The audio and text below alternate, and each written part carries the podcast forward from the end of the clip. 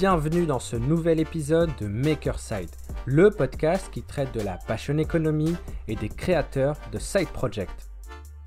Chaque semaine, je pars à la rencontre de personnes qui mènent une double vie. Ils sont freelance ou salariés le jour et créateurs de projets la nuit. Je m'appelle Amine Boissoun, je suis le cofondateur de 10 000 heures, un studio de création pédagogique. Bienvenue, je suis très content de pouvoir vous partager ce premier épisode. Avant de donner la parole à Alexis Minkela qui est mon premier invité, je voulais vous expliquer comment j'en suis arrivé à demander à des amis ou à des inconnus comment est-ce qu'ils gagnent de l'argent et accessoirement à en savoir plus sur leur projet. Que ce soit en parallèle de mes études ou de mes missions de freelance, j'ai toujours eu des petits projets à côté, ce qu'on appelle des side projects.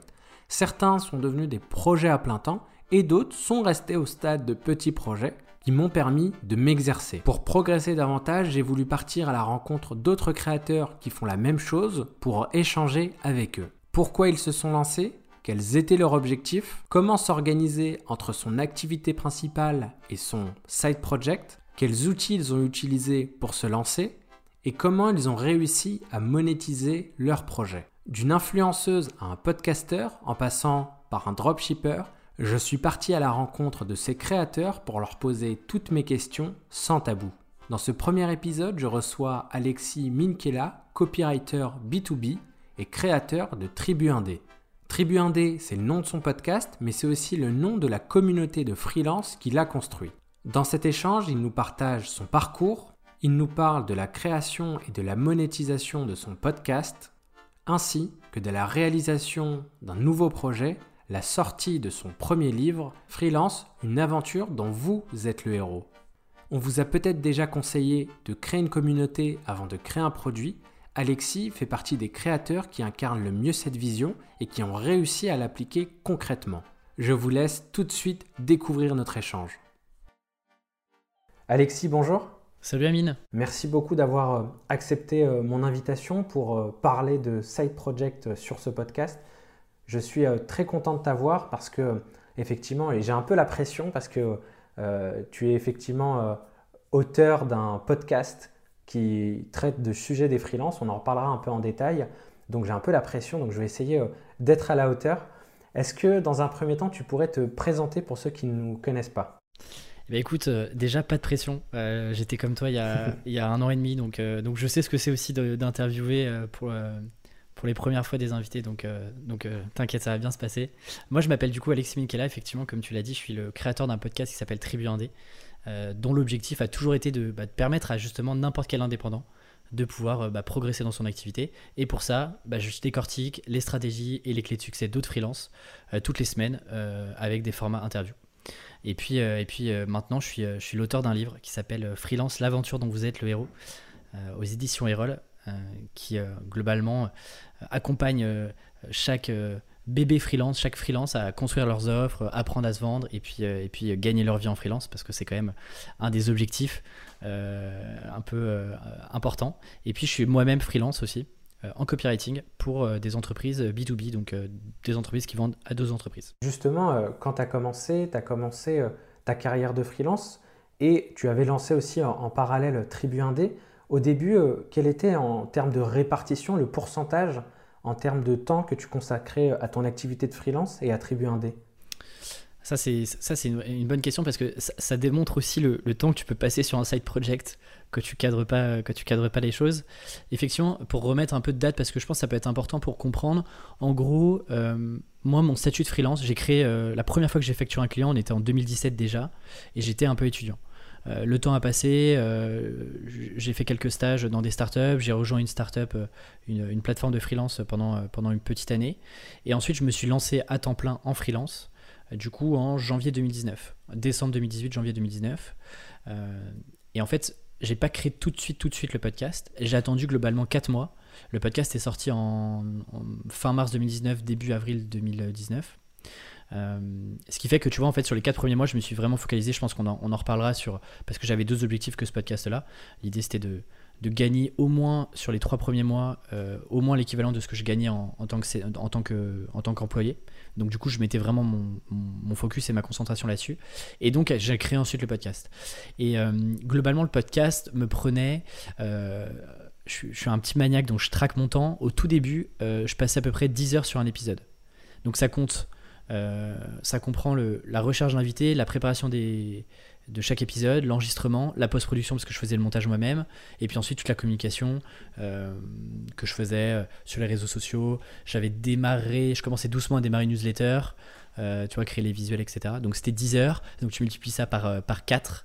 Euh, on était à 40 heures par, euh, mois.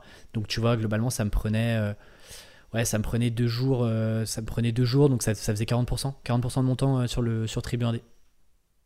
D'accord. Et donc 40%, c'est déjà pas mal. Mais avant, ça n'a pas toujours été le cas. Avant d'en arriver là, avant de, démarrer ta carrière de freelance, avant tout ça, tu travaillais en tant qu'auditeur ou consultant dans des boîtes qui étaient ben, plutôt des grosses entreprises et comme tu le disais, ensuite, tu as rejoint une ou des startups. Comment on passe d'une grande entreprise à une startup C'est quoi le déclic? Eh ben, ça, c'est une sacrée histoire, effectivement. Euh. Alors là, tu, tu, me refais remonter encore en arrière. On est, euh, je pense qu'on est en, euh, on doit être en 2016. moi, je fais une école de commerce. Et en gros, dans ton école de commerce, entre ton master 1 et ton master 2, tu fais ce qu'on appelle une année de césure. C'est une année de, stage que tu peux séparer en, en deux fois six mois ce que j'ai fait. Et moi, en fait, l'idée que j'avais déjà quand je me suis lancé, euh, enfin, que, je, que je suis parti que dans, cette école-là de commerce, l'objectif que j'avais, c'était de. Moi, je voulais gagner beaucoup d'argent. Et c'était un truc vraiment assumé, euh, tu vois, je. J'avais pas de. J'ai eu un rapport. J'ai toujours eu un rapport à l'argent qui. Tu vois, j'ai jamais dit, voilà, l'argent c'est sale, c'est pas bien, moi je veux faire, euh, je veux faire le bien, etc. J'ai toujours été attiré par l'argent. Et du coup, tu sais, t'arrives en école, t'es un peu on, t'apprend que voilà, tu es en école de commerce, tu vas pouvoir accéder à des jobs de manager, tu vas pouvoir bien gagner ta vie si tu choisis, euh, si tu fais les bons choix. Euh, et c'est d'ailleurs pour ça que, euh, tu vois, j'ai l'idée de, de me dire, ok, pour gagner de l'argent, il va falloir faire soit du conseil, soit travailler en finance. J'étais assez... j'avais quelques œillères. Et donc, du coup, ce qui se passe, c'est que je travaille dans la junior entreprise de l'école pour euh, commencer à me faire un petit réseau, euh, montrer euh, que, je connais un peu le sujet. Et donc, j'ai réussi à me, à me faire à travailler pour un des Big Four qui s'appelle EY en audit. Donc en vrai, c'était le, cliché parfait. C'était un peu le, tu vois, le début de carrière euh, idéal pour moi parce que euh, j'arrive à la défense. Euh, ce qui est marrant, c'est qu'EY, c'est la c'est la tour first, donc c'est la grande tour à la défense. tu as un côté un peu impressionnant. donc j'arrive avec ma petite mallette, costume cravate le matin, et, je me dis ok, bah let's go quoi. si tu veux, la, carrière elle est lancée et je continue derrière en, en, conseil dans un autre cabinet de conseil. Et en fait, le truc c'est que assez vite, je me rends compte que en vrai, le job se passe bien, euh, l'équipe est intéressante, j'apprends énormément de choses sur la politique euh, dans une entreprise, euh, ce qui est quand même assez intéressant. Mais tu vois, je m'entends bien avec mes collègues, mais en gros, mes collègues ont allez, peut-être entre 5 et 15 ans de plus que moi.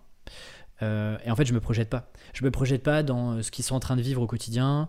et je me dis, est-ce que j'ai vraiment envie de. Parce qu'en fait, si je suis la route, bah, dans 15 ans, je suis à leur place. Et dans, dans 15 ans, je travaille avec d'autres stagiaires, etc. Ouais. Et là, tu vois, c'est un peu le, château carte qui se qui s'effondre parce que euh, j'avais tout construit jusqu'à maintenant pour me dire, ok, je veux gagner de l'argent et donc il faut que j'aille dans le conseil. Et donc, j'avais validé des étapes avant que moi je m'étais fixé. Et donc là, c'est grosse remise en question. Et c'est à ce moment-là où, euh, où tu vois, je, tombe un peu dans, le, dans la partie entrepreneuriat. Euh, à l'époque, tu vois, l'entrepreneuriat, c'était un truc cool. Monter des startups, monter des boîtes, c'était très très cool, tu vois. C'était vraiment le truc un peu sympa. Ouais tu casses un peu les codes, euh, euh t'envoies tout falser, etc. Et donc c'est comme ça que je rentre un peu dans ce milieu-là, que je m'intéresse de plus en plus. Bah, tu vois, le soir et le week-end, quand je rentre euh, de, la défense, bah, je commence à lire des bouquins un peu business, de dev perso. Je, consomme beaucoup The Family et tout l'écosystème entrepreneurial qui est encore un peu naissant en France. Et, en fait, je me dis, ok, let's go on, change les plans et 180 et, euh, et en fait on va faire euh, on, va tenter l'expérience entrepreneuriale euh, dans une boîte. On va rejoindre une petite une petite Toujours pour faire de l'argent? J'ai moins ce j'ai moins cet enjeu là parce qu'en fait je me rends compte que tu vois typiquement même en stage j'avais des horaires mais tu vois je finissais à 20h 20h30 et, et en fait tu vois, j'y allais aussi en exploration, donc je, demandais bah, à, des, gens qui avaient 30, 35 ans comment ça se passait, c'était quoi leur quotidien. et en fait, tu te rendais compte que ils, avaient, ils avaient pas mal d'argent, mais ils en profitaient pas.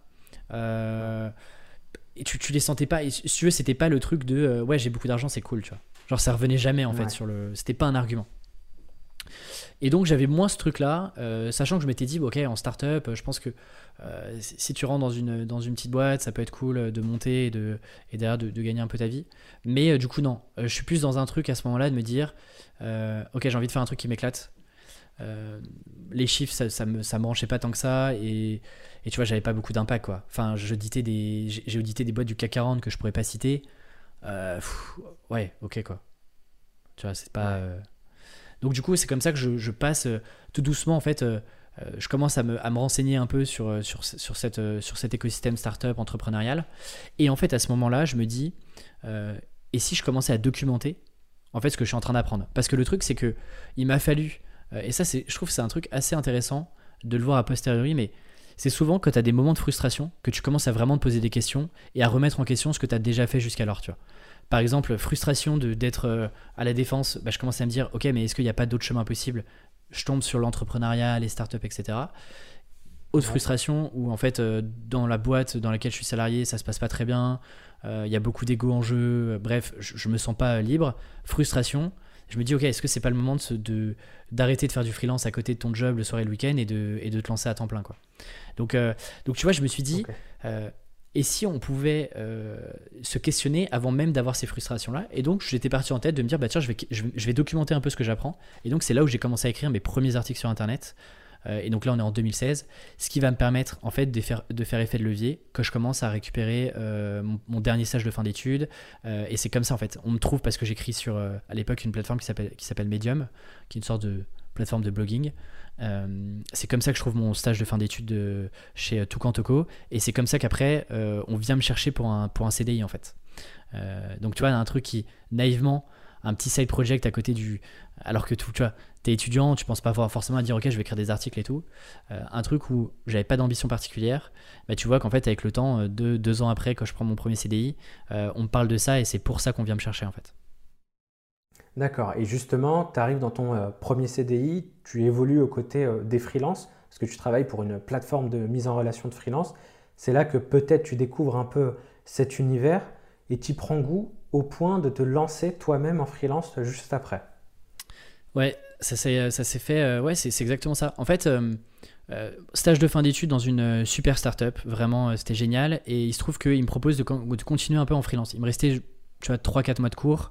Ils me disent, bah, euh, en vrai, on a bien, on a, on a, adoré bosser avec toi. On a, du mal à trouver des profils un petit peu comme toi, euh, qui sont un peu hybrides. Tu vois, euh, moi j'avais du coup une appétence pour le marketing, je savais écrire et j'aimais beaucoup la tech. C'est-à-dire que j'adore prendre des sujets et de m'emparer des sujets rapidement. Et c'est typiquement, tu vois, là c'était une boîte de data. J'y connaissais pas grand-chose, mais j'adorais, tu vois, creuser le sujet assez vite pour pouvoir monter en compétence là-dessus. Et donc, en fait, je, crée mon statut d'auto-entrepreneur pour continuer en fait les missions que je faisais en stage pour cette boîte-là en freelance. Euh, et en fait, j'ai jamais lâché ça. C'est-à-dire que, alors bien sûr, au, tout début, c'était des toutes petites factures. Hein, euh, premier article que je, facturais, on était à, euh, à, moins de 100 euros. et puis, et puis j'ai fait toutes les, toutes, les, toutes les erreurs administratives. Mais en fait, j'ai jamais lâché ça et j'ai toujours continué de faire quelques missions. Et même quand effectivement je travaille pour cette plateforme de freelance, en fait, je continue de travailler avec des clients que je suivais un petit peu avant, qui m'avaient contacté via LinkedIn, etc. et en fait, cette expérience-là m'a surtout permis de rencontrer des centaines de freelances. Puisque j'étais euh, en charge de créer du contenu pour la marque, à la fois euh, pour les entreprises et aussi pour les freelances, ben en fait, si tu veux, j'étais en contact tous les jours. J'avais des, tous les jours, je discutais avec d'autres freelances, quoi. Et donc, si tu veux, quand tu vois que ah, tu poses des questions, tu vois que euh, c'est quand même plutôt cool, que ils gagnent aussi très bien leur vie. On en revient un petit peu aussi aux côtés de l'argent, même si on en reparlera. C'est un sujet important pour moi, mais c'est plus aussi important qu'avant. Mais quand tu vois que euh, bah, ils travaillent sur des missions cool, ils ont du temps pour lancer d'autres side projects, etc. Je me dis tiens c'est quand même cool. Et donc tu vois ça fait un peu ce, petit bout de chemin pendant euh, pendant les 9 mois euh, dans lesquels je travaille pour cette boîte. Et je me dis ce qui se passe, c'est que je suis pas mal déçu par, par cet environnement un peu startup et je me dis, ok, qu'est-ce que je fais? Est-ce que je, je, reprends le risque de retenter dans une startup? Et en fait, je pense que je suis pas un bon salarié non plus parce que je remets souvent en, question les choses, etc. Et donc je me dis, bah, allez, tente pendant un an, tu te dis, ok, c'est un an où en fait tu essayes de, de gagner ta vie en freelance. C'était vraiment l'objectif. quoi.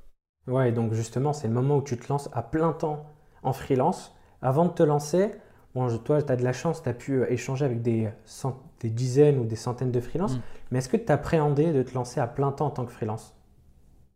T'appréhendes toujours. T'appréhendes toujours parce que, hum, parce que si tu veux, entre tu, tu, tu, prends quelques missions de temps en temps qui sont pas des grosses missions parce que t'as pas le temps et donc tu bosses le week-end, le soir, et donc c'est des petits trucs et, et, tu te mets pas la pression parce qu'en fait euh, euh t'as pas besoin d'aller chercher des clients, euh, euh, généralement ils viennent à toi, etc. Donc t'as pas la pression de te dire euh, ça devient mon revenu. Parce que en fait, ce qui se passe, c'est que c'est un déconfort et que, et que tu t'en rends compte une fois que tu quittes le salariat, mais c'est quand même cool de te dire la réalité, c'est que quand tu es salarié, si tu délivres pas, si tu si tu t'es trompé, si euh, tu vois, euh, les perfs sont pas, sont pas si bonnes que, que ce que tu faisais le mois précédent, en réalité, ça change pas grand chose. À part ton manager qui va dire améliore-toi, t'es payé le même prix. Donc, si tu veux, tu vois, t'es plus sur un freelance que moi j'appelle, et, et c'est pas dégradant parce que j'étais là-dedans, c'est plus, tu vois, c'est un freelance amateur, quoi. Dans le sens où tu délivres et c'est hyper quali, mais t'es pas dans un, un état d'esprit professionnel où en fait ça devient ton, ta source de revenu principale et donc tu as, plein de pans euh, du métier de freelance, que, en fait, enfin, du, mode de vie de freelance que tu peux pas, que, que, pas le temps de mettre en place et que tu penses pas à mettre en place parce que t'es pas à plein temps dessus. Donc forcément, quand tu passes, tu vois, tu passes un peu, euh, tu passes en Ligue 1, quoi. Tu passes au niveau supérieur et euh, il y a tout à faire. Et c'est-à-dire que tes journées sont de base, elles sont par défaut vides. Et donc, et donc oui, tu as cette peur de te dire, est-ce que, euh, est que les gens vont vouloir bosser avec moi? Est-ce que je vais réussir à accompagner suffisamment bien mes clients? Est-ce que mes clients vont être satisfaits de ce que je fais? Euh, Est-ce que je vais réussir à bien gagner ma vie? Ça, c'est des questions que tu te poses forcément. Et, même si euh, j'avais des missions avant, etc., je sortais pas non plus du bois, tu as toujours ces questions-là. Tu as toujours ces questions-là parce que tu sais jamais comment va réagir le marché. c'est très compliqué. Et, tu parles aussi dans ton livre justement des, de l'entourage. Comment est-ce que euh, l'entourage proche peut, peut réagir face à, ce genre de, de, situation? Surtout que quand tu nous racontes ton parcours, effectivement, tu avais un parcours entre guillemets tracé. Euh, voilà, tu étais euh, destiné à, à, travailler dans un certain type d'entreprise. Du jour au lendemain, tu te retrouves en start-up. Là, ton, ton, entourage peut te dit peut-être, bon, bah là déjà ça va. Et là, tu enchaînes et tu te retrouves en freelance. Donc, j'imagine pour eux, ça doit être quelque chose d'assez nouveau. Je sais que par exemple, ma mère, euh, c'est une situation, euh, on en parle assez souvent, tu vois, malgré le fait d'avoir une bonne situation en tant que freelance, bah, c'est quelque chose qui revient souvent, le fait de trouver euh, un vrai travail, entre guillemets, tu vois, parce qu'on ne connaît pas forcément la, vie de freelance. c'est clair. Et encore, moi, je pense que je m'estime chanceux parce que, parce que mes deux parents, enfin, mais ma mère est devenue indépendante suite à une reconversion il y a, il y a une quinzaine d'années, et mon père a toujours été en libéral. Donc, si tu veux, il connaissait plus ou moins euh, ce que ça voulait dire en fait de, travailler à, son, à, son, compte. Mais à l'inverse, du coup, parce qu'il connaissait vraiment euh, l'intérieur et ce que c'était, bah, du coup, tu vois, il connaissait aussi toutes les difficultés, les challenges, euh, et que c'était pas si simple que ce qu'on peut te vendre dans les médias. Donc, tu vois, j'ai eu presque le. il savait plus ou moins ce que ça voulait dire. Alors, il connaissait pas vraiment le job, concrètement, qu'est-ce que j'allais faire de mes journées, mais il s'imaginait plutôt bien dans quel environnement j'allais être, qu'il, allait falloir que je fasse de l'administratif, que j'allais convaincre des clients, etc. Mais du coup, j'ai eu l'effet inverse de euh, euh, tu sais que ça va être difficile, quoi. Euh, on est passé par là, c'est difficile, etc. Après, moi, j'avoue que j'ai eu la chance, en tout cas dans ma famille vraiment proche, ils m'ont toujours poussé, quoi. Et, comme tu le dis, effectivement, si tu veux, tu passes de, des cabinets prestigieux à déjà tu vas en start-up où euh, globalement euh, tout n'est pas non plus hyper rose et aussi beau que ce qu'on te raconte euh, derrière des levées de fonds. donc déjà, tu te dis, ok, il y a un petit risque, surtout quand tu as fait une école de commerce. Et donc effectivement, quand tu te lances en freelance, il y a ce truc de qu'est-ce qu'il va nous faire quoi. bon, aujourd'hui, c'est quoi la suite? Pour l'instant, pour l'instant, pour l'instant, je reste freelance. on verra ce que ça donne plus tard, mais mais, mais, globalement, ce qui est intéressant, c'est aussi, tu vois, ton entourage, tes potes qui sont restés dans des boîtes, euh, qui sont restés dans un cursus plus traditionnel. C'est pas c'est pas moins bien que, que, ce que je fais aujourd'hui, hein. loin de là. C'est une autre voie. Mais du coup, là, c'est intéressant parce que tu as des décalages qui sont. Euh, euh tu as des décalages, quoi. Euh, c'est vrai que. Bah, ils se demandent qu'est-ce que je fais, je travaille de chez moi, mais, mais comment ça se passe, tu vois tes clients, mais, mais concrètement, qu'est-ce que tu fais pour ces clients-là? Parce que c'est pas le même schéma de pensée que quand tu es salarié, tu vois. Donc, donc ouais. C'est différent, c'est vrai. Et justement, tu, tu, disais que tu as rencontré des centaines de freelances, tu as échangé avec eux de manière plus ou moins informelle, et à un moment donné, tu prends la décision de structurer tout ça euh, et d'en faire un, de partager en fait ces rencontres, de partager euh, ces échanges que tu as avec euh, ces freelances et tu lances un podcast. Exactement. Je lance le podcast donc qui s'appelait à l'époque Explore. C'est encore histoire. je lance un peu ça sans, déposer de nom ni, ni, quoi que ce soit et donc je me fais rattraper par la patrouille quelques mois après, donc obligé de changer. Donc la plupart des gens le connaissent maintenant sous, sous le nom Tribu Indé, mais pour les, les vrais de vrais, c'était ça s'appelait Explore effectivement. Et, euh, et, ouais, en fait, j'avais rencontré plein, plein, plein, ouais, franchement, des, des centaines de freelances, euh, à la fois quand j'étais euh, en stage, etc., puis quand j'étais en, en, CDI. Sauf que là, quand tu passes freelance à temps plein, tu as d'autres questionnements. Tu as d'autres questionnements, tu, vas chercher aussi de l'information un peu plus profonde, etc. Et le problème, c'était que je trouvais pas cette information-là publiquement. C'est-à-dire que si tu fais pas partie des, micro-communautés de freelance, euh, euh, que tu t'es pas maqué avec des freelances qui sont, euh, tu vois, qui ont déjà 4-5 ans d'expérience, qui peuvent un peu te prendre sous, sous, leur aile, bah en fait, t'as pas l'information. Et, et, typiquement, que ce soit les podcasts ou autres, tu as toujours un prisme qui est soit le prisme de l'entrepreneuriat startup, donc en fait, on donne pas trop la parole à des indépendants, vraiment des indépendants qui sont seuls, ou alors tu as le prisme où bah, tu vois, les plateformes vont parler, et, je suis bien placé pour le dire, on prenait un angle particulier euh, via les plateformes, euh, les banques euh, prennent un angle particulier, bref, il n'y avait pas de ressources vraiment où tu allais interroger des freelances et, c'était vraiment, ok, tu ouvrais vraiment tous les secrets et t'essayais de, de, comprendre qu'est-ce qui se passait. Donc c'est comme ça que j'ai lancé le podcast. parce que je voulais rencontrer, je voulais me forcer aussi à rencontrer des gens qui, qui avaient beaucoup plus d'expérience que moi et qui étaient capables de vraiment me donner un maximum d'informations. Et le podcast, c'est la bonne excuse, tu vois. oui parce que parce que là, tu as une heure, une heure et demie avec, tu vas que tu vas passer avec un freelance qui est plus expérimenté et tu vas pouvoir lui poser vraiment toutes tes questions. Et, euh, et en plus, tu as l'argument de bah, c'est un podcast, c'est cool pour toi aussi. Euh, donc il y, avait vraiment, il y avait vraiment cet enjeu de j'ai besoin d'informations, il faut que j'aille provoquer l'information. Elle va pas venir à moi et donc il faut que je trouve un moyen d'aller chercher cette info. Et puis moi, j'écoutais beaucoup de podcasts et, euh, et en vrai, il y, a, y, y, y a une notion de, de kiff. quoi. tu vois, dans les side projects, je trouve qu'il y a plusieurs euh, il y a plusieurs sujets, il y a plusieurs facteurs qui font qu'un side project est un bon side project. Un des facteurs, euh, pour moi, c'est aussi le kiff. Quoi. Le, truc de, quand j'écoutais des podcasts, j'ai l'impression que les, les, les, podcasteurs, les créateurs, bah, kiffaient trop rencontrer des gens. quoi. Genre vraiment, ça se sentait et tout. Et, à chaque fois, je me disais, mais moi aussi, j'aimerais bien, euh, j'aimerais bien faire ça et tout. Ça a l'air chouette de rencontrer des gens, de préparer les interviews et tout. donc ça, c'est vraiment le deuxième sujet de me dire, en fait, ça me fait kiffer. Euh, c'est un projet que ça fait longtemps que j'avais, ça en tête. Euh, j'ai jamais trouvé le temps et l'occasion de le faire. Et puis le troisième, sujet, le troisième facteur, c'est l'opportunité marché. Il y avait un énorme gap et, euh, et, en fait j'avais eu un an pour étudier l'écosystème de contenu puisque je crée du contenu côté plateforme. j'avais, j'avais eu le temps de comprendre quels étaient les acteurs, quels étaient les sujets prédominants, qu'est-ce qui manquait en fait Qu'est-ce qui manquait à l'écosystème Et le podcast était un des sujets qui manquait. Il y avait des podcasts business, il y avait des podcasts d'entrepreneurs, d'entrepreneuriat, euh, mais il n'y avait pas de podcast de freelance.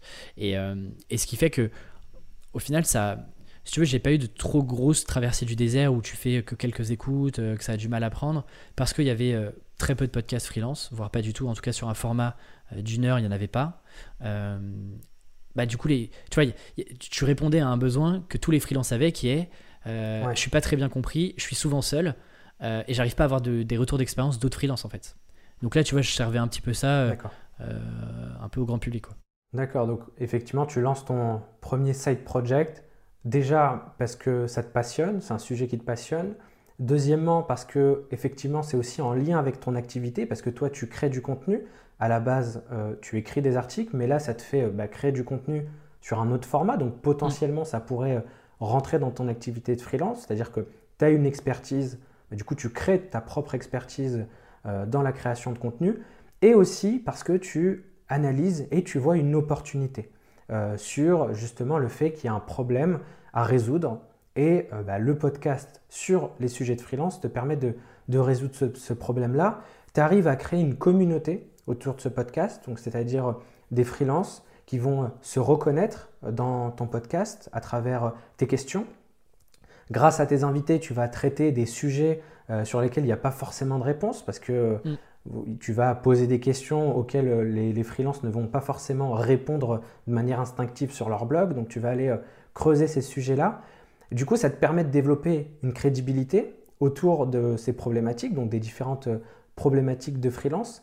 Et, du coup, est-ce que euh, tout ça, toute cette, activité, est-ce que ça, t'aide sur ton activité de freelance en tant que, que copywriter B2B euh, Parce que c'est le sujet sur lequel tu t'es spécialisé.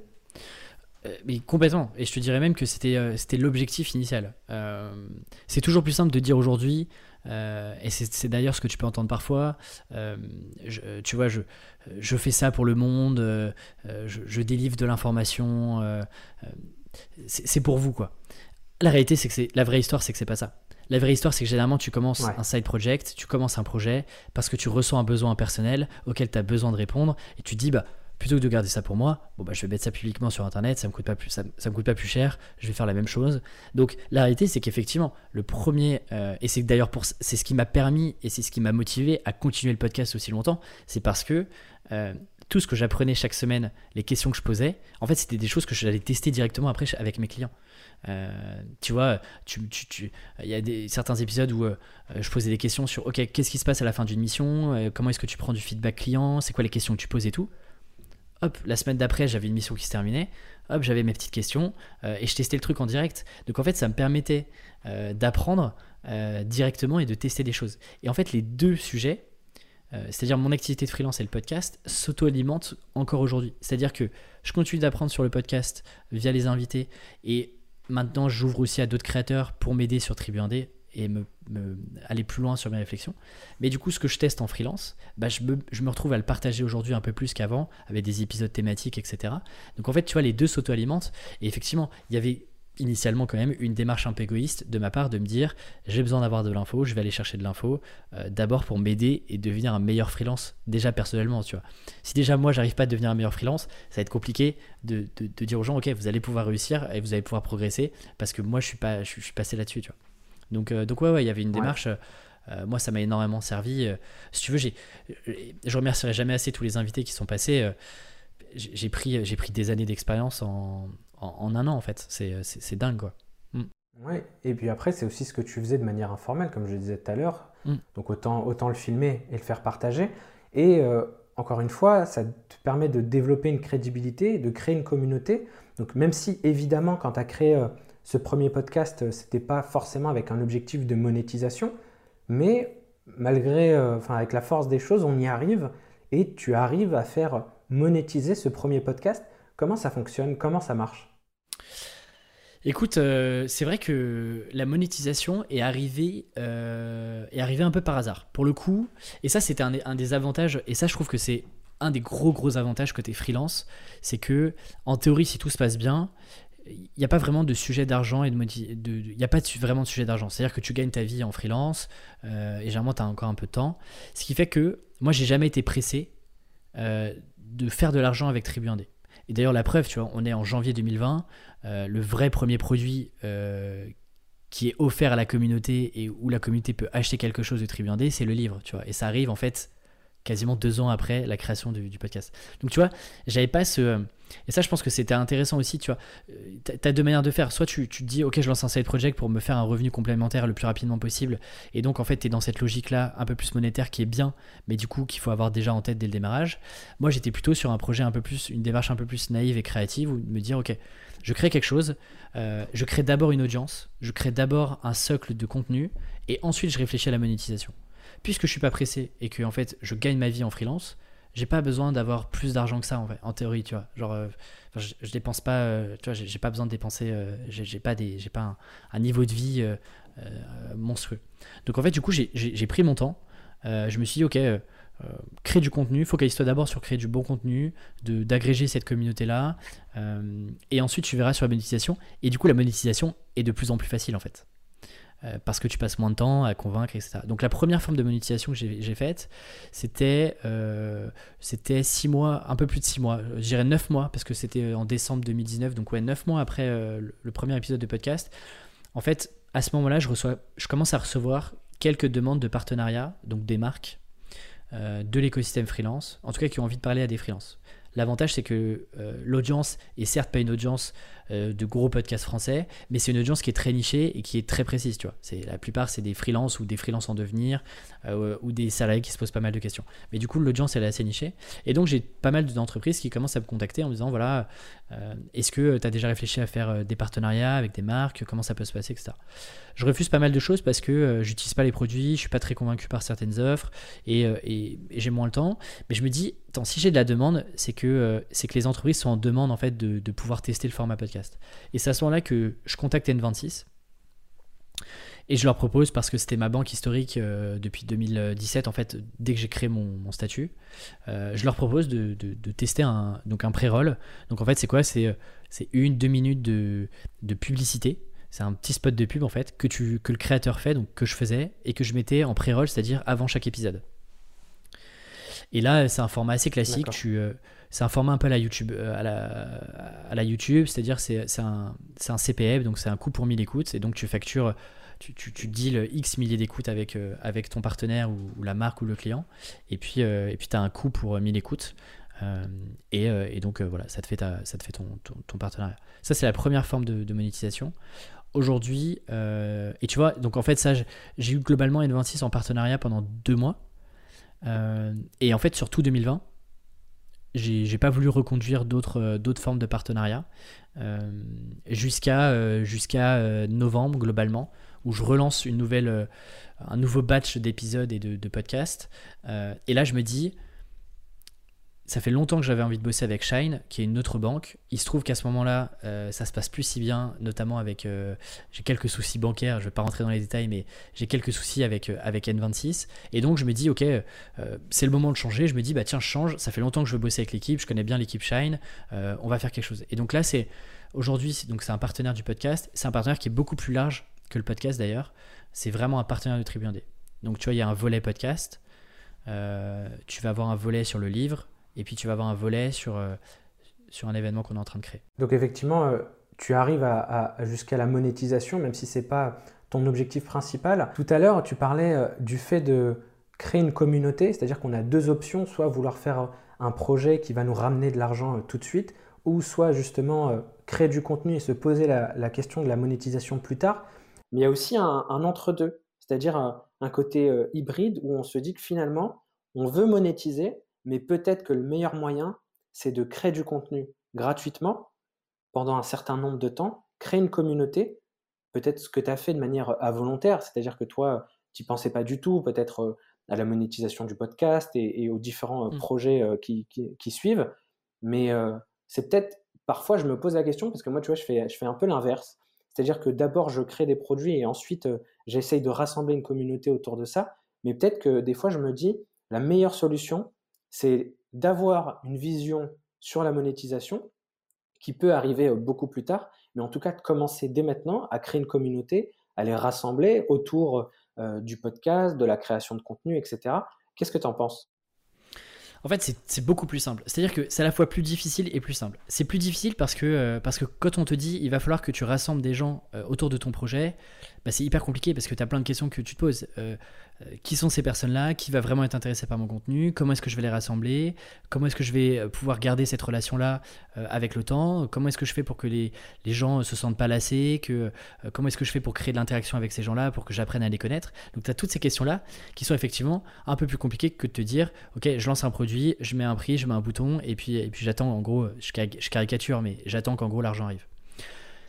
Mais c'est beaucoup plus simple une fois que tu as créé ce petit socle de communauté. Et là, si tu veux, on n'est pas obligé d'avoir 10 euh, 000 personnes qui écoutent le podcast. Si tu veux, peu importe la taille de la communauté, l'enjeu c'est juste d'avoir des personnes sur lesquelles tu vas pouvoir compter et capitaliser pour tester des produits, tester des nouvelles approches. en fait, aujourd'hui, c'est beaucoup plus simple pour moi, du coup, euh, de à la fois monétiser par exemple le podcast, mais surtout de créer d'autres produits. Le livre est un excellent exemple. Le livre, en fait, avant même d'écrire le livre, de négocier avec l'éditeur, bah, j'ai fait en fait ce que tu n'importe quelle boîte pourrait faire. J'ai fait de la recherche client j'ai pris mon téléphone et j'ai appelé 20, 30 freelances de la communauté et je leur ai posé plein de questions. Euh, et en fait, c'est du coup, tu as l'avantage d'avoir un accès privilégié à une cible qui sont les freelances, donc des gens comme moi. Euh, et ça me permet de valider ou d'invalider certaines hypothèses et certaines idées que je peux avoir de projet pour Tribu 1D. Et en fait, euh, ça me permet de pas trop être dans le brouillard et de pas trop avancer, tu vois, dans le vide, plutôt que de me dire, j'ai pas de communauté, et je vais essayer de trouver un produit. Et en fait, une fois sur deux, ça peut marcher. mais mais t'es jamais sûr en fait. T'es jamais sûr que, que ça marche vraiment. Et donc tu sors un produit payant. mais vu que t'as pas trop l'audience, que tu, ne l'as pas pré-testé avant, que, que tu sais pas si c'est vraiment une problématique suffisamment dure pour que les gens soient prêts à payer, et ben en fait ça fonctionne une fois sur deux quoi. D'accord. Et du coup, tu arrives à, à, ce moment où, où tu as ton premier side project, entre guillemets, qui est le podcast, que tu arrives à monétiser. Et là, tu arrives sur un. C'est là où tu commences un peu à structurer tout ça. C'est-à-dire que c'est là où tu arrives, où tu recrutes des personnes qui vont t'aider sur ce podcast-là, qui vont. Tu arrives sur un, moment où le podcast prend plus de temps que ce que tu avais prévu dès le début. Et c'est aussi là où arrive un nouveau projet, qui va être justement l'écriture du livre. Comment c'est comment c'est arrivé? Comment ça s'est enchaîné tout ça? Alors effectivement, le, podcast euh, prend bien. Je suis à un épisode par semaine en plus de, cette première année de freelance, euh, donc jusqu'à avril 2019, euh, jusqu'à décembre 2019 pardon, un épisode toutes les semaines. au rendez-vous quoi qu'il arrive, il y a un épisode qui sort. Si je dois me coucher trop tard la veille, ce qui m'est arrivé plusieurs fois, le seul objectif que j'avais, c'était l'épisode sort. Donc j'avais pas d'autre contenu. Il n'y avait pas d'Instagram. Il y avait une newsletter qui commence à arriver, mais qui était, euh, qui était assez timide. Euh, il n'y avait pas de, tu vois, il y avait pas de TikTok. Il y avait très peu Twitter. Bref, le seul objectif que j'avais, c'était le podcast. Effectivement, et en vrai, c'est une bonne nouvelle, mais le podcast commençait à me prendre de plus en plus de temps parce que, en plus de toute la partie création, et eh ben, ce qui est trop cool, et, c'est presque ce que je préfère dans ce projet-là, et eh ben, en fait, j'avais de plus en plus d'échanges avec, euh, avec des auditeurs, des gens qui me posaient des questions, et donc bah, je prenais le temps de répondre à tout le monde en fait parce que parce que c'est trop cool euh, déjà d'avoir des retours. C'est, peut-être le truc le plus le plus cool quand tu montes un projet de te dire qu'il y a des gens qui en fait bah, attendent les épisodes euh, chaque semaine. Et donc ça c'est vrai que c'est un temps que j'avais pas anticipé au démarrage euh, et donc tu, passes moins de temps à préparer parce que tu optimises les processus, mais tu passes de plus en plus de temps euh, justement à échanger avec cette communauté-là, à l'engager, etc. Et donc euh, ce que je fais, c'est que... alors je recrute pas tout de suite et j'ai pas encore recruté, mais en tout cas je travaille avec... Du coup je décide d'externaliser la partie montage du podcast. Euh, là où le podcast fait quasiment pas d'argent, mais je me dis, ok, c'est un investissement un peu plus long terme, je peux me le permettre avec mon activité de freelance, encore une fois, ce qui est plutôt cool. Et donc, ça me permet de me décharger. Et surtout, effectivement, j'anticipe le fait que euh, une maison d'édition qui s'appelle Erol vient voir en me disant, on adore ce que tu fais. Ça fait longtemps qu'on a envie d'écrire un livre sur, le freelancing parce qu'en fait, là encore, tu vois, opportunité marché. Il y a aussi un plaisir, mais il y a une opportunité marché qui est, il n'y a pas de livre sur les freelances. Il euh, n'y a pas de livre un peu référence qui te dit euh, voilà ce que tu vas faire, euh, tu vas démarrer ici et on va avancer ensemble jusqu'à un point B et voilà toutes les étapes et les pièges qu'il va falloir éviter et voilà comment tu vas pouvoir les éviter et quelle est la méthode. En fait, ça n'existe pas. et donc c'était le, le challenge de me dire 2020, c'est l'année où où en fait euh, bah, je prends cette opportunité là. Ça fait longtemps que je me dis un jour secrètement euh, j'aimerais bien écrire un livre. Je pensais pas que ça allait arriver euh, si tôt pour être hyper honnête avec toi. C'était pas du tout vraiment pas dans les plans. mais du coup j'avais besoin de me dégager du temps parce qu'il fallait quand même que je continue de, travailler en freelance parce que moi c'est un, plaisir d'être freelance. Donc, donc ouais, j'ai commencé à structurer ça. J'ai aussi réduit un peu la voilure sur le podcast pour me consacrer, me consacrer une, allez, 80% de mon temps sur Tribu 1D dédié au livre. Ok, donc euh, là, tu as, ton side project qui finalement au début n'était censé prendre bah, moins de, de la majorité de la semaine euh, sur, euh, sur ton activité. En fait, la majorité normalement c'était du freelance et un tout petit peu sur ton side project. Et là, tu arrives à un moment où tu bascules, où tu passes beaucoup plus de temps sur Tribu 1D, qui est un side project, mais à l'intérieur de ce side project, il y a plusieurs projets. Et, et, et, et tu bascules en fait complètement, mais c'est super intéressant. Alors, par rapport à, cet éditeur qui vient de voir, tu as déjà eu le cas avec ton podcast où tu as eu un premier partenaire qui est venu te proposer un, sponsoring. Pourquoi, enfin j'imagine que tu as dû réfléchir, pourquoi tu as accepté bah, cet éditeur et pourquoi tu n'as pas peut-être choisi un autre moyen de publication? Aujourd'hui on parle beaucoup d'auto-édition, il y a beaucoup de mmh. personnes qui, qui, mmh. font publier leurs livres sur Internet parce que Aujourd'hui, il y a de plus en plus d'outils pour pouvoir le faire, même de pouvoir le publier en format papier assez facilement, sachant que toi, tu as déjà la communauté, donc tu as déjà le réseau pour pouvoir le distribuer. Et bah, en fait, le fait qu'un éditeur vient te voir te confirme le fait qu'il y a une opportunité marché. C'est une très bonne remarque parce qu'effectivement, le choix en théorie, le choix de raison, aurait dû me faire dire il y a déjà une communauté. Pourquoi est-ce que je crée pas, j'auto-édite pas un livre et en fait je le vends en direct? C'est-à-dire qu'il n'y a pas d'intermédiaire. potentiellement, je gagne un peu plus d'argent. Je fixe mes prix. Je, je, fais un petit peu ce que je veux, tu vois. donc c'est vrai que initialement, c'est un peu contre-intuitif de se dire pourquoi est-ce que, faut, pourquoi est-ce que je suis passé par une maison d'édition? Alors, la réalité, c'est que j'ai refusé une première fois de passer par cette maison d'édition-là, euh, parce qu'ils sont venus me voir une première fois, et, euh, et c'était pas le moment. Euh, comme je te disais, tu vois, moi, c'était pas du tout dans les plans de, d'écrire ce livre-là, et je l'avais pas anticipé dans, dans, mon organisation. Moi, je fonctionnais en plan de 90 jours, et à l'époque, je m'étais dit, attends, déjà, les plans de 90 jours, il faut que j'arrive à mon objectif de fin 2019. c'est pas le moment de, de me mettre en tête d'écrire un livre. Donc j'avais refusé une première fois. Il se trouve que quand un éditeur, surtout de la taille des rôles, euh, vient de voir une deuxième fois en te disant Est-ce que tu as eu le temps de réfléchir? Je pense que ça serait vraiment intéressant euh, qu'on en discute. Et à l'époque, j'avais aussi rencontré euh, un des directeurs de chez Roll. Enfin, tu vois, il y on, avait été un petit peu plus loin. Là, je me suis dit, il y a une opportunité. Il y a une opportunité d'écrire déjà un livre, d'être accompagné aussi pour écrire ce livre-là, et d'avoir aussi des moyens, à la fois financiers, humains, euh, pour faire de ce livre, euh, tu vois, un, bel objet à la fois sur la, forme comme sur le fond. Parce que euh, quand tu fais de, l'auto-édition, il y a, en fait, il y a plein de paramètres que tu n'as pas forcément en compte mais c'est pas juste écrire le livre, d'écrire un Google Doc, de, le, l'exporter en PDF et de le mettre sur Amazon KDP ou, euh, ou Amazon et puis de fixer ton prix. En fait, tu as plein plein d'étapes, euh, la relecture, les mises en page, euh, la couverture, la quatrième de couverture, le référencement des fiches sur la FNAC, sur Cultura, etc. Et puis tu te coupes une partie d'un, réseau de distribution qui est quand même, alors ce qu'il est aujourd'hui est un peu plus compliqué, mais tu te coupes quand même les libraires en fait. Euh, aujourd'hui, c'est impossible d'arriver en librairie euh, sans maison d'édition.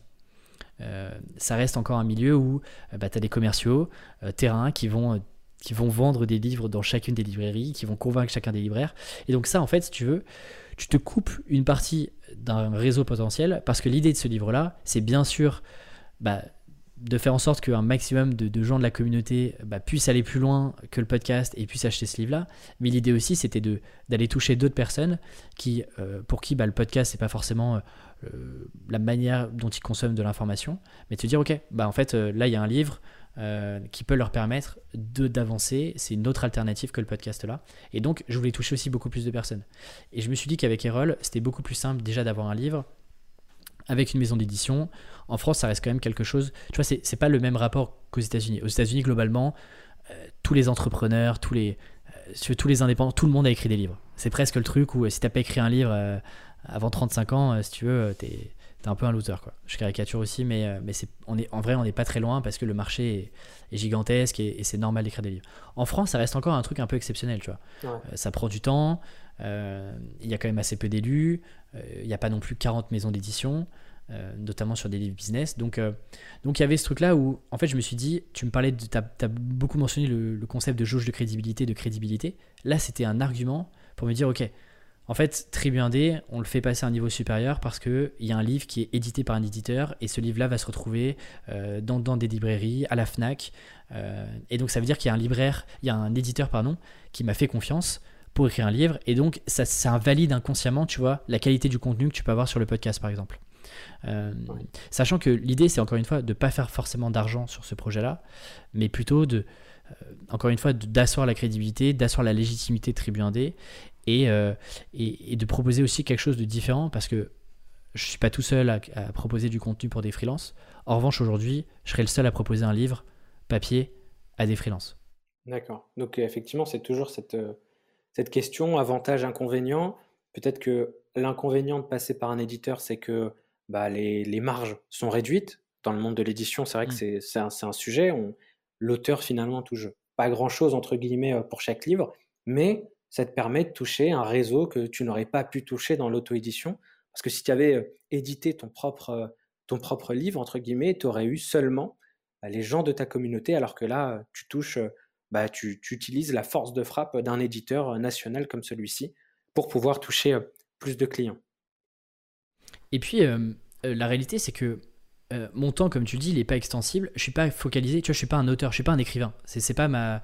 Moi, mon objectif, c'est pas d'écrire des livres tous les ans. Et, en fait, c'est pas mon business model.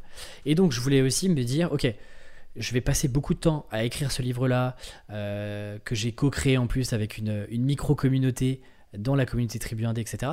Mais l'idée, c'est que moi, je voulais me consacrer sur le contenu du livre. Je voulais que ça soit le meilleur contenu possible, et donc je voulais dédier toute mon énergie à ça. Donc ça veut dire que tout ce qui est couverture, euh, tout ce qui est mise en page, tout ce qui est euh, mise en page des schémas que moi j'aurais, réfléchi un peu en brouillon, etc., je voulais pas m'en occuper. Je voulais que ça soit externalisé, euh, que mon éditeur puisse s'en occuper et que je, puisse juste être là pour donner quelques angles, donner des idées et puis valider. Et en fait, ce temps-là, c'est un temps qui, à mon avis, si j'avais dû le faire tout seul, c'est un temps qui aurait été quasiment multiplié par deux parce que c'est très très long. Du coup, tu vois, je, je me suis aussi reposé là-dessus et donc j'ai accepté de renier mes marges. Tu vois, je dois gagner je pense que je gagne moins de 2 euros sur un livre. Euh, qui en vaut 19,90. Donc euh, donc c'est sûr que euh, sur les marges, je suis pas je, suis pas le plus gagnant, mais j'ai gagné du temps que, que, tu vois j'ai pu investir ailleurs, j'ai pu continuer le podcast, j'ai pu gagner ma vie en freelance à côté, de pas tout mettre en stand-by, chose que j'aurais jamais pu faire si j'avais été tout seul et si j'avais voulu avoir la même exigence que j'ai eu avec ce livre-là. Et, et tu parlais d'un partenariat qui était beaucoup plus large que juste le podcast, c'était le partenariat avec Shine. Il est aussi partenaire de ton livre, donc du coup ça change des choses pour ton financement, donc le business model de, l'écriture de ton livre.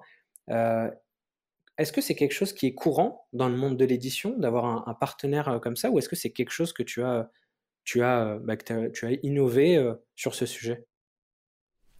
Écoute, pour être honnête, je ne l'ai jamais vu. Euh, je l'ai jamais vu en France en tout cas. Encore une fois, euh, euh, je me suis aussi inspiré de, d'auteurs, de, ce que pouvaient faire certains auteurs aux, États-Unis. j'ai jamais vu ça en France, effectivement. en fait, Erol, en tout cas, eux avaient, jamais vu ça. Et, si tu veux, j'avais un peu carte blanche parce que ça rentrait pas vraiment dans le, dans le, dans le périmètre d'action d'Erol. Et donc en fait, je, je pouvais m'associer avec qui je voulais sur le, sur le livre. et ce qui se passe, c'est qu'effectivement, Shine euh, propose notamment une masterclass sur l'administratif en bonus du livre.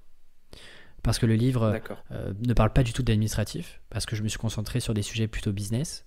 Et donc, euh, bah, tu vois, je leur, je leur offre l'opportunité bah, de parler d'administratif à potentiellement des freelances qui sont en train de se lancer, qui sont entre 0 et 2 ans, donc qui en plus sont dans leur cœur de cible.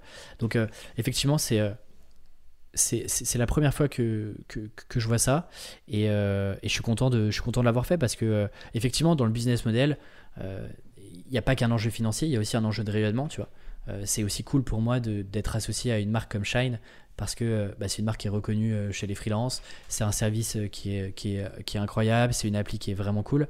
Donc c'est aussi gagnant-gagnant pour moi de m'associer à, des acteurs comme, comme cela pour m'adresser à des freelances tu vois D'accord. Donc, ouais, mais c'est vrai que quand on prend un peu de recul, finalement, tu as créé une communauté dans laquelle tu as un sponsor, entre guillemets, bah, qui a pu euh, te permettre de mener des actions comme le podcast, le livre, en échange bah, d'une, euh, de quelques pages dans le livre, et aussi l'organisation d'un événement.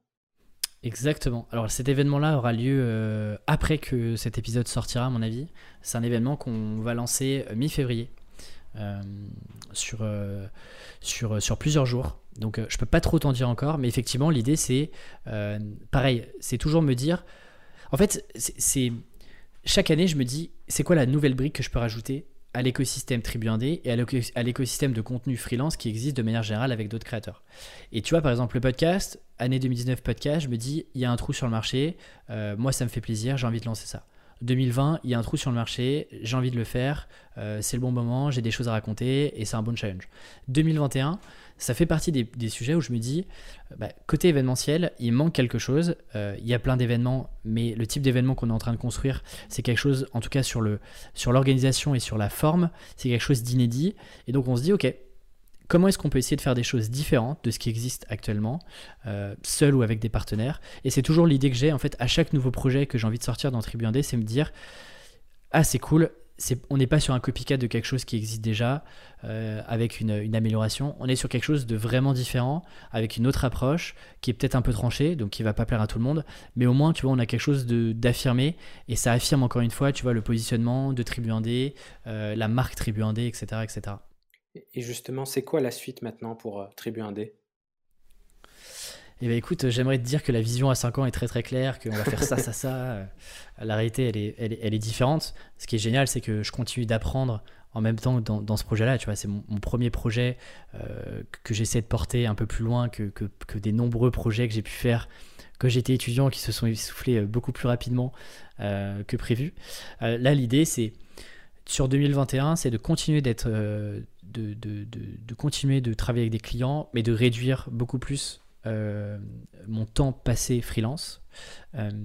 L'idée, c'est de prendre un client par mois et d'événementialiser ça, c'est-à-dire d'avoir un client, de mettre en avant ce client-là, et, et, tu vois, de prendre le temps vraiment avec chacun de mes clients euh, sur 2021, de pouvoir les accompagner et de se dire, OK, on a un mois pour bosser là-dessus.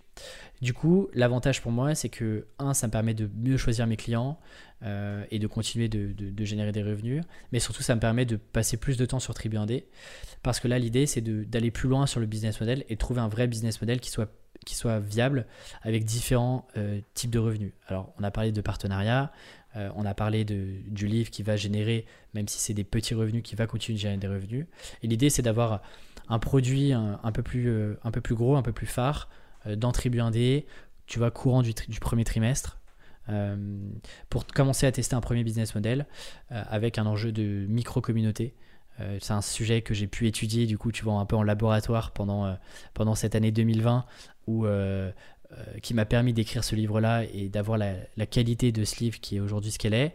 Euh, travailler en micro-communauté, c'est un truc qui me, qui, me parle pas mal euh, à l'heure où tu vois aujourd'hui, c'est presque qui va avoir la plus grosse communauté. Il y, a, presque un concours de qui va faire des plus gros lancements, etc. moi, je me dis, j'ai envie de prendre le contre-pied encore une fois et de me dire, ok, est-ce qu'il n'y a pas quelque chose à réinventer sur des micro-communautés? Parce que je t'en parlais au tout début. En fait, c'est ça Côté freelance, ce qui est intéressant, euh, et si tu veux vraiment performer et apprendre, bah, c'est de te créer un tout petit réseau de personnes avec qui tu vas pouvoir partager hyper librement euh, et qui vont pouvoir t'aider en fait.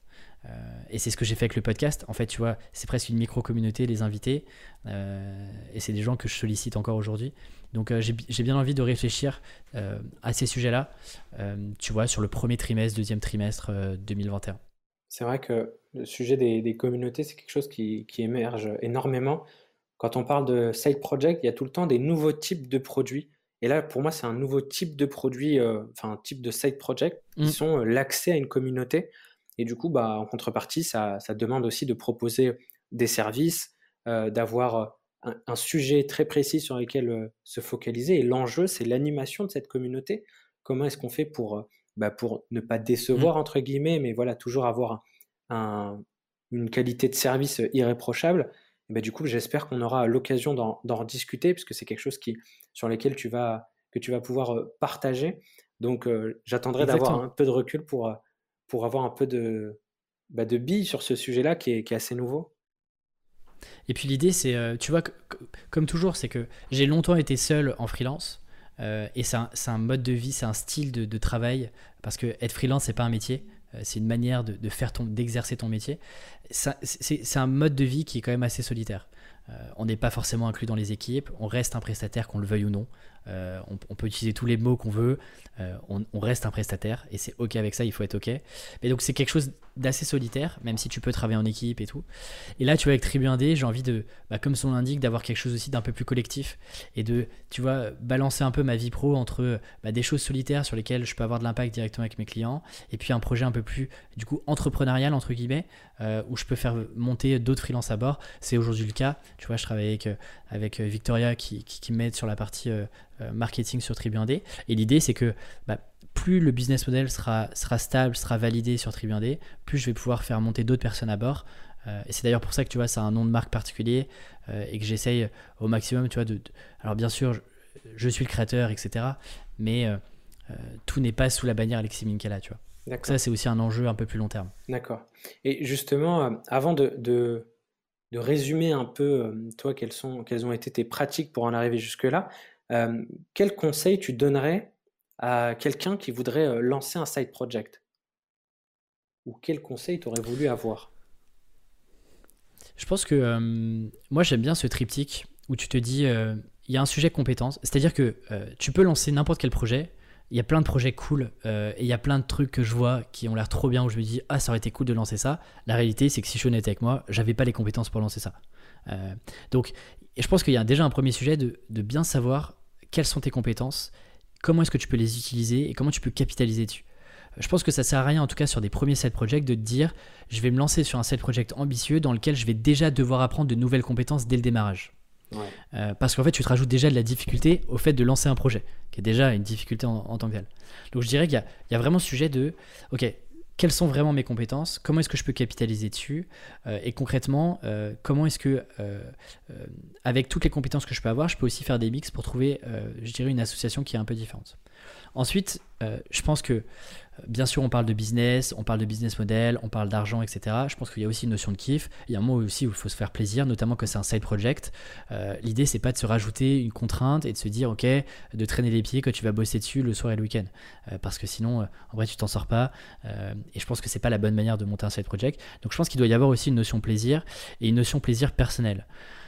tu vois, si par exemple tu fais un podcast où tu dis tiens c'est un peu l'ère des podcasts, tout le monde fait des podcasts et euh, je vais faire un podcast parce que j'ai envie d'être connu, euh, euh, j'ai envie qu'on me remarque, etc. Je pense que c'est pas la bonne approche. C'est peut-être une approche qui fonctionne, mais en tout cas tu vois si moi j'étais parti là-dessus, je te parie 100% que j'aurais arrêté au bout de 4 mois. Parce que en fait ça demande trop d'efforts. Donc je pense qu'il faut aussi te dire, si tu mets de côté le regard des autres, si tu mets de côté ce qui existe et, et que tu essayes de ne pas forcément calquer et de te comparer à d'autres euh, créateurs qui sont plus avancés sur le même type de side projet que tu as envie de faire, c'est vraiment qu'est-ce qui te fait vraiment kiffer quoi? Qu'est-ce que tu es, prêt à faire sans, te, sans récupérer d'argent tout de suite, en y passant un temps que tu n'es pas prêt à compter euh, pendant euh, X, X mois, tu vois? et ensuite, je pense que le troisième, tu vois, si tu as le triptyque compétences, plaisir, plaisir, kiff, etc je pense que tu as une compétence, as une, as une, pardon, as une, as un enjeu euh, opportunité marché. Euh, tu peux faire un side project qui existe déjà avec un nom qui existe déjà. Ça ne veut pas dire que ça marchera pas, mais ça sera plus compliqué. Euh, parce que en fait, tu vas juste calquer quelque chose qui existe déjà et tu vas pas y mettre toi ta, tu vois, ton approche, ta différenciation, ta manière de faire. Et donc, je pense que c'est important de prendre le temps aussi de regarder qu'est-ce qui existe sur mon sujet, sur mes idées, euh, de faire vraiment, tu vois, presque une, petite étude, quoi, un vrai audit de ce qui existe et de voir quels sont les points euh, un peu de différenciation que tu peux avoir. Par exemple, tu vois, moi j'avais utilisé le, euh, un, outil que, j'avais trouvé dans un livre qui est souvent décrit, qui s'appelle Stratégie Océan Bleu. Dedans, en revanche, il y a un outil, je pense que c'est le seul truc intéressant de ce bouquin-là. Il parle d'un canevas stratégique. Euh, et en fait, c'est un outil, vous pourrez aller voir si vous tapez Canva stratégique, ou bien j'en parle aussi dans le, dans le bouquin, mais plutôt sur un sujet freelance, mais on peut très bien l'adapter à un side project. C'est de voir en fait par rapport à tes, à tes concurrents, aux autres acteurs sur, sur le marché, sur un projet X ou Y, quelles sont toi euh, tes forces, euh, là où tu vois l'opportunité. Et en fait, ça te permet de, de, cocher un peu les points de différenciation sur lesquels tu vas appuyer sur ton projet.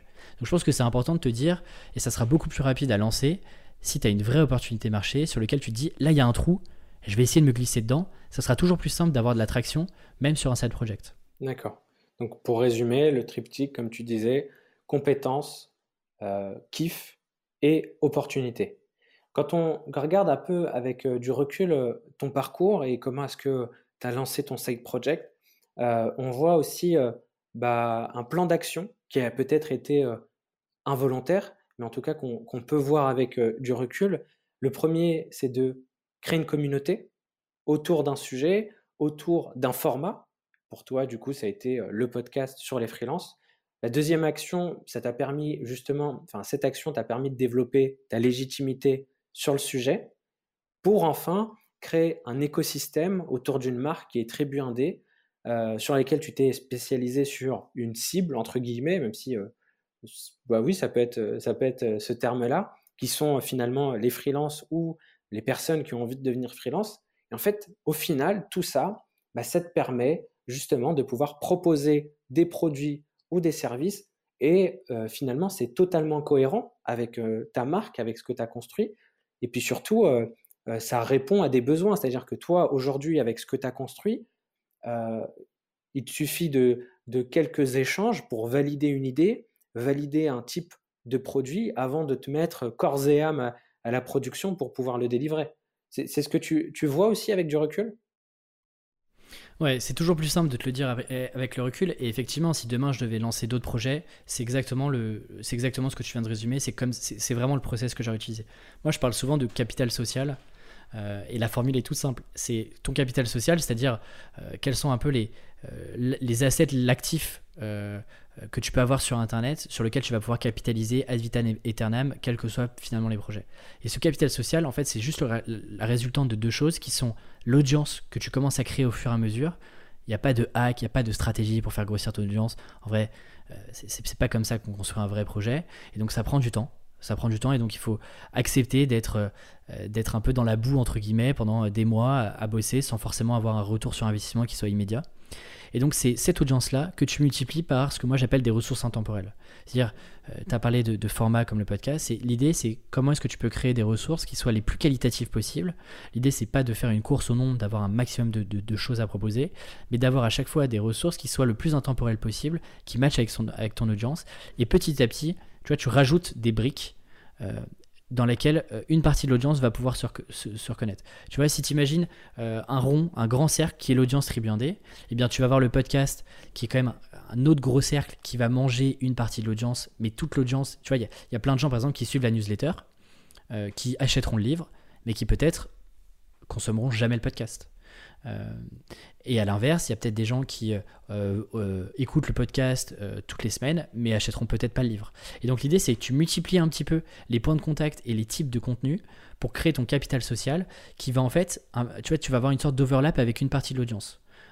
et ça, ça te permet effectivement derrière d'avoir de faire évoluer un side project potentiellement en projet un peu plus gros dans lequel tu peux y passer plus de temps, dans lequel tu trouves un business model, des sources de revenus qui te permettent de, tu vois, c'est, si tu veux, c'est, une roue, c'est, une roue euh, qui s'alimente presque toute seule ensuite. C'est, t'as plus, as plus de temps, euh, tu as plus d'argent, donc tu peux tester plus de choses et, etc., etc., etc. En fait. Oui, et puis tu, construis sur la durée, c'est-à-dire que aujourd'hui, quand tu mm. lances un nouveau produit, un nouveau projet, bah, tu passes pas autant de temps que quand tu as commencé à lancer le podcast avant de pouvoir le monétiser. Et, c'est pour ça que je pense que Tribu Indé, euh, bah, tu as réussi à faire ça avec Tribu Indé, c'est-à-dire que tu as réussi à poser les bases euh, d'un écosystème, d'une marque, bah, pour euh, finalement continuer assez longtemps. Et, finalement, bah, avec du recul, on, est, on, voit que le side project est devenu un projet à part entière. Et ça, c'est une des choses qui peut arriver avec un side project. Pour certains, ça restera un side project, et pour certains, c'est même une volonté de rester un side project. Et pour mmh. d'autres, bah, il y a des choses qui évoluent. Il y a même euh, bah, notre envie évolue. Comme toi, au début, au début de ta carrière, tu n'avais pas forcément les mêmes envies que tu as aujourd'hui. Et bah, pour un side project, euh, c'est pareil. Euh, c'est l'idée effectivement de, ce que tu dis, c'est-à-dire que sur les deux dernières années, j'ai construit les bases, c'est-à-dire j'ai construit les fondations. Maintenant, le but du jeu, c'est que je peux m'arrêter là et continuer de, créer des fondations et, de continuer d'en faire un side project. Moi, l'idée que j'avais, c'est bah, peut-être d'aller pousser un petit peu plus loin et de voir en fait, euh, de découvrir aussi par moi-même bah, où est-ce que je peux pousser ce projet-là. Et donc là, l'enjeu 2021, 2022, etc., c'est maintenant de, ok, comment est-ce qu'on construit les prochains étages de la fusée?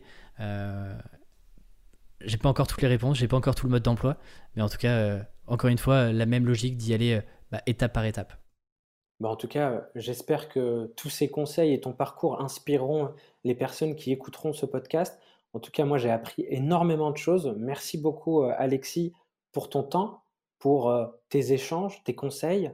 Et euh, bah, en tout cas, on a hâte de suivre un peu l'évolution de Tribu Indé. Et on se dit à bientôt. Merci beaucoup Amine euh, pour, pour cet échange et puis je te, je te souhaite une belle aventure et je te dis à très bientôt. Salut.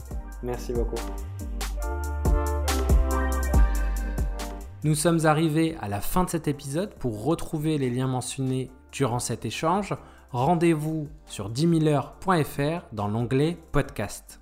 Vous pouvez aussi vous inscrire à la newsletter pour recevoir le prochain épisode avant tout le monde.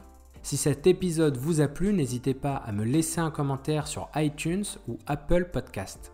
On se donne rendez-vous la semaine prochaine pour un nouvel épisode de Makerside.